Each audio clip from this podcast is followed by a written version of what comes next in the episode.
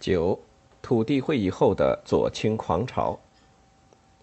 对于土地会议的政策倾向及其影响，此后曾有不同的说法，但无论说法如何，此一会议实际上鼓动起了更大范围的暴力风潮，则是肯定的。以这时远在陕北的中共西北局的情况为例，参加了全国土地会议的西北局宣传部长李卓然10月底赶回了陕北。11月1日，西北局在绥德县义和召集了传达全国土地会议精神的土改会议。原属地委书记白清江回忆说，李卓然在传达全国土地会议精神时，就讲了许多左的东西，提出村村点火、户户冒烟的口号，还以晋绥地区把五台山大庙炸个稀巴烂作为典型事例宣扬。会议气氛非常紧张，将吴岱峰、高峰、周兴等一批分区党政军领导干部叫到台上进行批判，稍有分辨和不满就被拉了下来。当时我们参加会议的人也觉得接受不了，但不能说，不敢说，只好顺着大流走。精神传达后，各分区县自然照样召开会议，进行更为紧张的动员鼓动。绥德县很快就斗争了担任着陕甘宁边区副议长的开明绅士安文清，没收了他的福财，并把他扫地出门。在严家岔，贫农会规定谁斗地主不积极就用乱石头打死。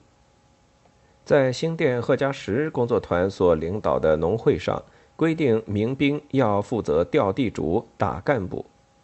许多群众斗争会上总是有几名打手专门捆、打、吊、拷，弄得人心恐慌。在西北地区，这时闹得最严重的是嘉县，有好几个村庄连贫农州农的东西都一律没收，干部家属幸免于斗争者很少。子长县栾家坪土改变成了干部党员之间的斗争，监狱岔附近的四普塔斗一个旧保长竟逼其妻剖腹自杀，交口50-60名群众住在地主家里进行斗争，杀羊宰鸡，每日3餐，早上米饭，中晚馍馍面条，吃喝了8-9天，临走时又乱拿仪器。实际上，土地会议刚一结束，各地负责人便都争先恐后地表现自己的革命性。率先表态的又是晋绥分局，因为中共中央这时转发了刘少奇8月4日的报告，其中除了突出强调要放手发动贫雇农改造党政民组织与干部以外，还特别提出由中央或地方党委发表告解放区人民书，号召人民把命运操在自己手中，号召党员接受群众的批评鉴定，尊重人民权利，服从群众的决定。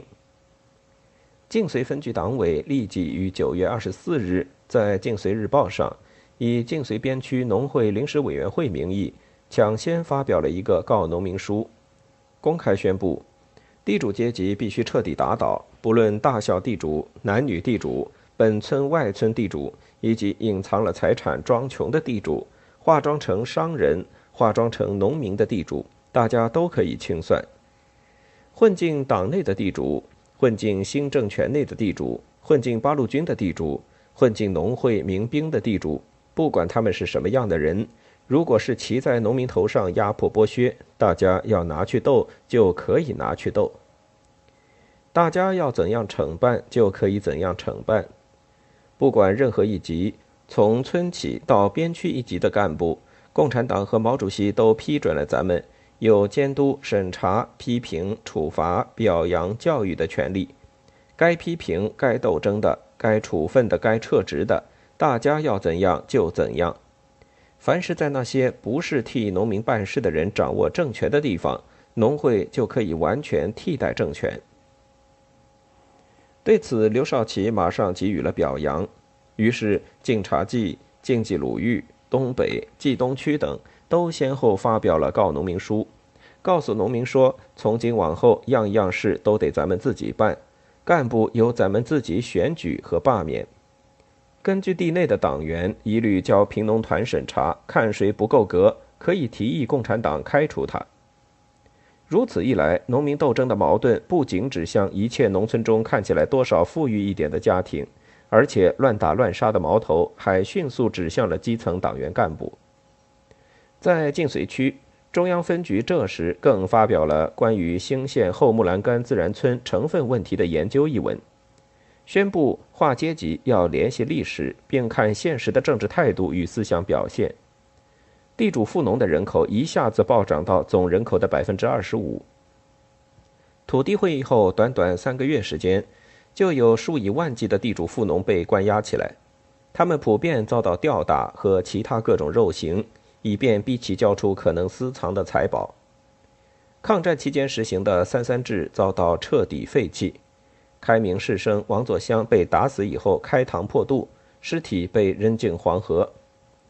晋绥高等法院院长孙良臣被遣送回老家固贤，教群众审判，惨遭殴毙。晋西北临时参议会副议长刘少白被武装押送回老家黑峪口进行批斗，当场被政府宣布撤销其副议长职务，并将其家人扫地出门。已将全部财产捐出的开明士绅牛友兰被强行要求交出不存在的底财，竟把其在晋西北行政公署做副主任的儿子牛英冠也拉来陪斗，并且当场让人用铁丝穿了牛友兰的鼻子，让牛英冠用铁丝牵着其父游街。已知长治被打死者数以百计，仅兴县一个县，这期间被打死的地主就有384人，富农382人，中农345人，贫雇农40人。总共被打死1151人。黎城土改本已结束，只因听到传达说刘少奇在土地会议上讲，地主杀我们一个，我们杀他20个。当地干部一个晚上就指挥农民把留下来的100多个地主全部赶出来杀掉。从晋西北行政公署副主任牛英冠被拉出陪斗的情况，不难想见晋绥各级干部这时所受到的冲击是如何之大。晋绥分局这时专门发布通知，要求党员干部学习《晋绥日报》社论，为纯洁党的组织而斗争，要求全区党员和干部都必须经过贫雇农会议的审查，然后再交农民大会通过。今后各机关都应以贫雇农出身者为核心。在这种思想指导下，以纯洁组织的名义，任凭农民对党员干部乱打乱杀的情况甚嚣一时。就连以相当激进的《晋绥日报》国际国内要闻版负责人和报社编辑，都因出身不好而被捆绑吊打。山西偏官这时也死了66名干部，其中15人被活活打死，21人走投无路之后自杀，还有3人在扣押中病死。五寨四区8个行政村的支部书记，1个被杀，1人自杀，其余6人都被撤职并斗争。兴县黑峪口农民把抗战前夕即加入中共的支部书记刘玉明打死，弃尸黄河。牛英冠亲眼目睹许多区乡干部被打死，某区区长被人绑在树上，用树皮刮他的肉，直到刮到骨头，最后被活活刮死。全区3个月里，总共25、6万基层干部中，有4万人被停止党籍和撤职。朔县、神池和右峪3个县委以及许多支部和机关被宣布解散，大批干部被关押或批斗。全边区这段时间里，非正常死亡党员干部357人，其中县级干部7人，区级干部33人，村干与党员317人。太行区从9月下旬起，按照平分土地的方针重新进行土改试验。歙县耕乐村作为试点对象，全村1620户人家被斗344户，占总数的1%，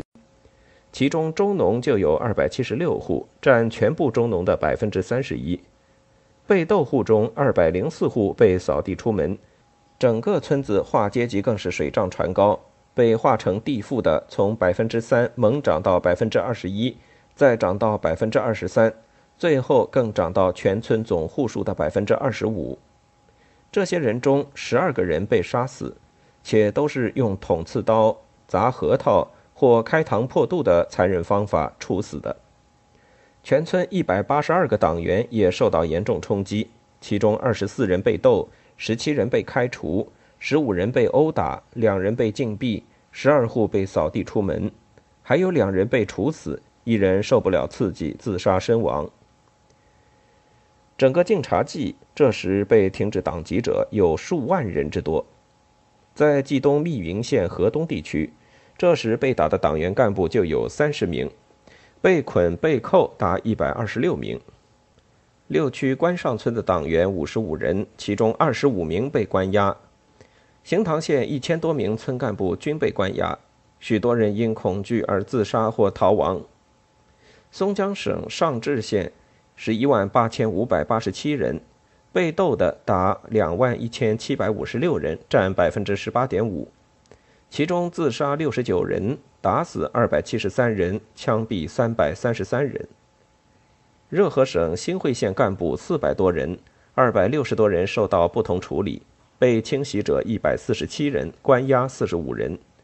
全县246名基层干部被拘押，后杀了11人，自杀3人。新东县拘押者达7706名，基层干部占545名，被杀43名。